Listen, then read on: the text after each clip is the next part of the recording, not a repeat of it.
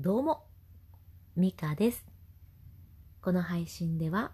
いい親になるために、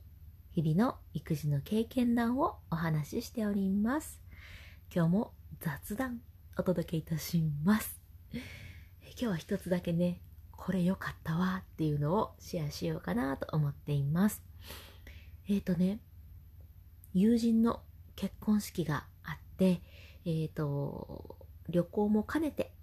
家族みんなで行ってまいりました。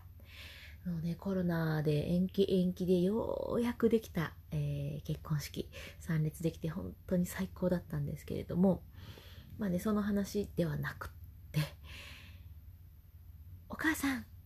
おしっこって言われて、トイレ行ったらめっちゃ並んでるとかありませんか？特にね、女性、女の子の時なんかは、ね、女子トイレってやっぱ列になることが多いので、えー、ね、かといってこう多目的トイレとかも空いてなくって、あ我慢せなあかんけど並んでるわ、どうしようどうしようっていう時のいい案が、まあ思いついたというかね、うん、まあ思いつきました。これね、じゃんけんするといいです。うーんって思ってそのねトイレに行きたいことを考えてるとどうしてもやっぱりうん気になっちゃうトイレ行きたい行きたい行きたいってなってしまうので気をそらすためによしじゃあちょっとじゃんけんでもしようって言ってじゃんけんをしているとあっという間に時間が過ぎて間に合いました。これねあの、まあ、うちの娘今4歳なんですけど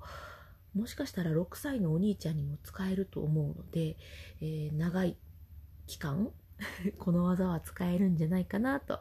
思って今日はシェアさせていただきました。非常に短い配信ですけれども今日はこの辺で終わろうと思います、